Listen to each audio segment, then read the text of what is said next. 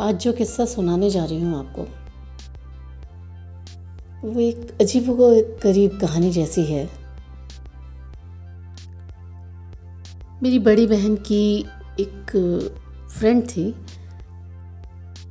उन्हीं की हम उम्र थी। हम तब बहुत छोटे थे, मैं करीब फिफ्थ सिक्स में होंगी और वो ग्रेजुएशन में थी।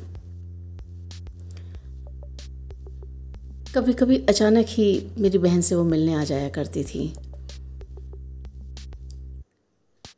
उनकी बड़ी बहनों की शादी हो गई थी और दो भाई थे छोटे, मदर नहीं थी, लेकिन बड़ी स्मार्ट सी बन के आती थी वो। तो हम लोग को बड़ा अच्छा लगता था कि बड़ी स्मार्ट सी थी, उनके हमेशा हेयर कट हुआ रहता था और बड़ी स्मार्ट लगती थी हमको। तो कभी हम पूछते भी थे, दीदी आपने बाल कहाँ से कटाए? तो कहती थी मैंने खुद कट कर लिए। तो हमें लगता था कि बड़ी भाई बहुत एक्टिव हैं जो अपने आप ही हेयर कट कर लेती हैं, लेकिन वो थी ही इस तरह की। अपनी ड्रेसेस भी सिल लेती थी, बहुत कुछ उन्हें आता था। मेरी बहन की शादी हो गई, मेरी बहन अपने ससुराल चली गई, लेकिन फिर भी वो कभी कभी अचानक से मिलने चली आती थी। उनकी शादी तब नहीं हुई थी, आ, कुछ समय बाद उनकी शादी हुई और वो अपने हस्बैंड को लेकर आई। तो हस्बैंड को लेकर आई तो मेरी मदर ने पूछा कि कब की शादी, तूने तो बताया ही नहीं। बोली कि मैंने लव मैरिज की है और बड़ी मुश्किल से इनके पेरेंट तैयार हुए, मेरे पेरेंट तैयार हुए, तो जल्दबाजी में शादी हो गई। खैर उसके बाद आए, हम लोगों ने उनको बहुत वेलकम किया। उनकी एक बेटी हो गई, कभी कभी वो बेटी को भी लेके चली आती थी। तो हम लोग की, दरअसल उनकी फ्रेंड तो हमारे यहाँ थी नहीं, उनकी तो शादी हो चुकी थी, लेकिन फिर भी हम लोग वेलकम करते थे उनको। अच्छा लगता था, आती थी, कोई मन में ऐसा नहीं लगता था कि उनकी फ्रेंड नहीं है तो वो क्यों आ रही हैं। हमारी मम्मी उनको बहुत स्वागत करती थी उनका। और खैर कभी कभी वो अचानक से तीन महीने में, चार महीने में आ जाती थी। एक बार मेरा कुछ एक्सरे कराना था मुझे, तो मैं एक्सरे की जगह पर गई, डॉक्टर का जो एक्सरे क्लिनिक था, तो वहाँ पे देखा मैंने रिसेप्शन पे वो बैठी हुई थी। तो मैंने देखा, मैंने सोचा वो बैठी होंगी, जॉब कर रही होंगी। तो बोली कि एकदम से वो खुद ही आई, बोली मैं यहाँ पे जॉब कर रही हूँ, मेरे को शौक़ है जॉब करने का। ठीक है, जॉब करना तो शौक़ हो भी सकता है और अच्छी बात है, जॉब कोई कर रहा है तो। मैं उस वक्त एमए में थी, तो जॉब कर रही हूँ मैं, ऐसे करके उन्होंने मेरा एक्सरे वगैरह रिपोर्ट रिपोर्ट बनाया और मेरे फादर से भी बात बात की और मेरे फादर भी बहुत खुश हुए, बेटे बहुत अच्छा काम है, जॉब करना चाहिए, लड़कियों को सेल्फ डिपेंड होना चाहिए। सारी बातें होती रहीं, हम घर आ गए। धीरे धीरे समय बीतता गया, कभी वो अचानक से हमें मिल जाती थी ऑन रोड, लेकिन मैं देखती थी अब वो वैसी नहीं रही थी।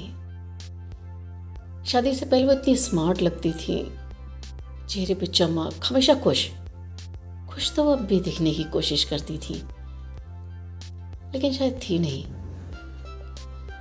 खैर जो भी हो उनकी लाइफ में नहीं बता सकती थी मैं, लेकिन अब मुझे चेंज उनके ऊपर दिख रहा था। खैर धीरे धीरे मेरी भी शादी हो गई, मैं भी अपनी फैमिली में बिज़ी हो गई। अपने बेटे को लेकर मैं गई थी, मेरा बेटा करीब तीन चार साल का था, तो गई थी। और मेरे घर के बाहरी हिस्से में मेरे भाई की पेंट की शॉप थी, पेंट होता था और प्लस लेबर आती थी, क्योंकि वॉल पेंटिंग का उसका कुछ ठेके में काम चलता था, तो वो वहाँ पे उसकी शॉप थी। अंदर से भी रास्ता था, हम लोग अंदर से भी दुकान में जा सकते थे। तो अचानक से मेरे बेटे को कुछ चाहिए था, तो मेरी मदर ने कहा कि मेरी दुकान का जो सर्वेंट है उससे बोल दो कि वो ये ला के दे देगा। मैं गई तो देखा, मैंने जो मेरा शॉप पे काम करता था, उसका नाम मान सिंह था, वो मान सिंह किसी एक लेडी से बड़ा उलझ रहा था और उलझ रहा था बहुत तेज़ उलझ रहा था। नहीं अंदर नहीं आने देंगे, जाओ तुम यहाँ से, जाओ तुम यहाँ से, जाओ। तो मैंने देखा किससे इतना उलझ रहा है। मैंने बाहर जाके देखा तो एक पागल जैसी हालत की एक महिला से उलझ रहा था। मैंने कहा, मान सिंह ये किससे बात कर रहे हो? तो देखा तो तो मैं तो सन्न रह गई। जो उम्मीद नहीं थी वो मुझे दिख रहा था,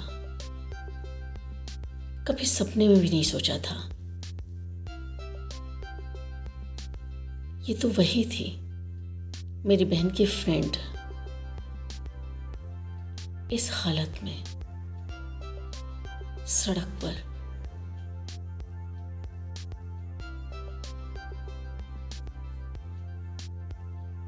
मैंने कहा, आप यहां क्या कर रही हैं? बोली, अरे अरे तुम माधुरी की बहन हो ना, शायद उन्हें मेरा फेस अपनी बहन से रिजेंबल करता लगा होगा, तो कुछ शायद उनकी मेमोरी आई होगी। तो माधुरी हो? नहीं, पहले बोली तो माधुरी हो माधुरी हो तो मैंने कहा नहीं, माधुरी नहीं हूँ मैं।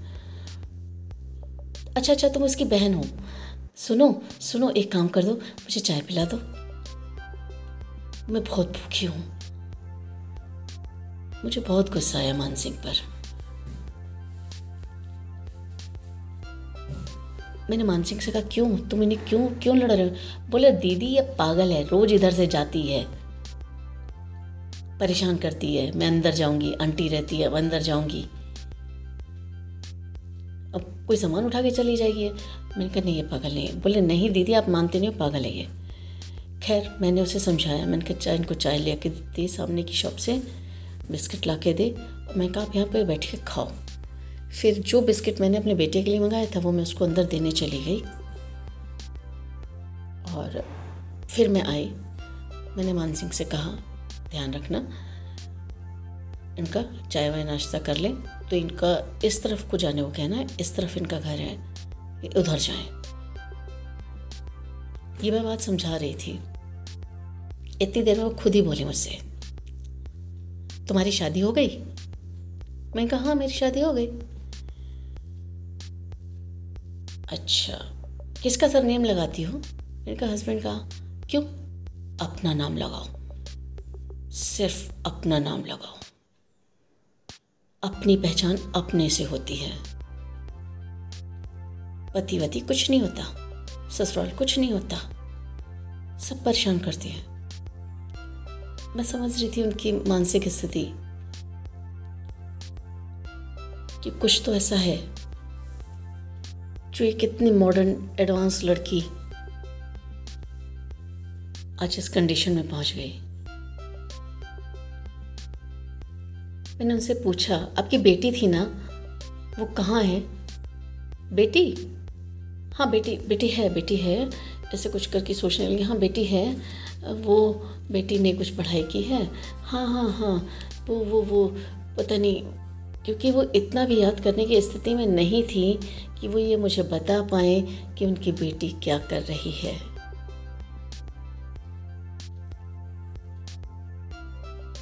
मैंने कहा आपके हस्बैंड कहाँ हैं?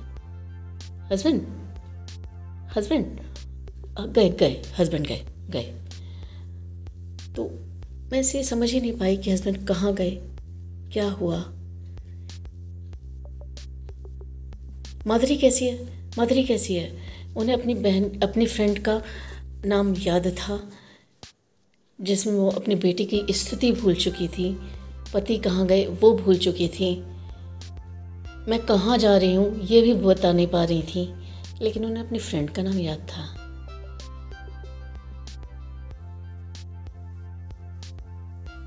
और सबसे असहनीय जो मेरे लिए था कि मैं मदद नहीं कर पा रही थी उनकी, मैं कुछ नहीं कर पा रही थी उनके लिए। खैर मैंने मान सिंह को कहा कि जा तो उनको आधे रास्ते तक छोड़ कर आ। अब वो जाए नहीं क्योंकि उनका दिमाग तो कंट्रोल में था नहीं, उन्हें समझ नहीं आ रहा था वो कहाँ जाए। खैर मान सिंह उनको छोड़कर आया, बोला दीदी मैं उनके घर के पास तक छोड़ के आ गया हूँ। उसके बाद उन्होंने मुझसे लड़ने लगी, बोली तू जा तू जा करके। लेकिन आज भी मैं सोचती हूँ पंद्रह बीस साल हो गए उस बात को, पंद्रह से अट्ठारह के साथ बीच में हो गया।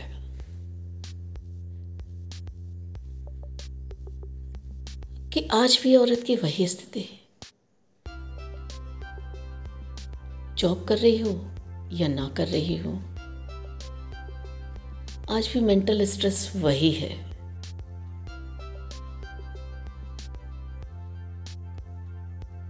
क्यों इतना स्ट्रेस हो जाता है किसी को कि अपनी परेशानियों को ओवरकम नहीं कर पाता, अपनी परिस्थितियों से उबर नहीं पाता, निकलने का रास्ता नहीं ढूंढ पाता। लेकिन जो भी सुन रहे हो इस कहानी को, मेरी मेरा निवेदन है, उनसे रिक्वेस्ट है कि इस कहानी से सीखें, परिस्थितियों को जीतना सीखें, इतना स्ट्रेस कभी ना लें कि सारे रास्ते बंद हो जाएं।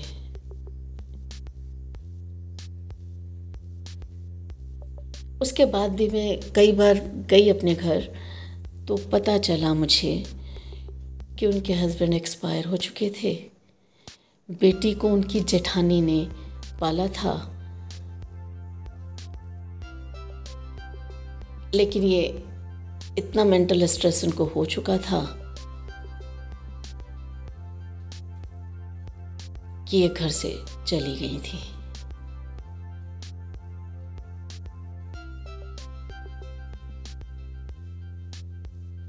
दिमाग में खालीपन सा आ जाता है ऐसी स्थिति को देखकर,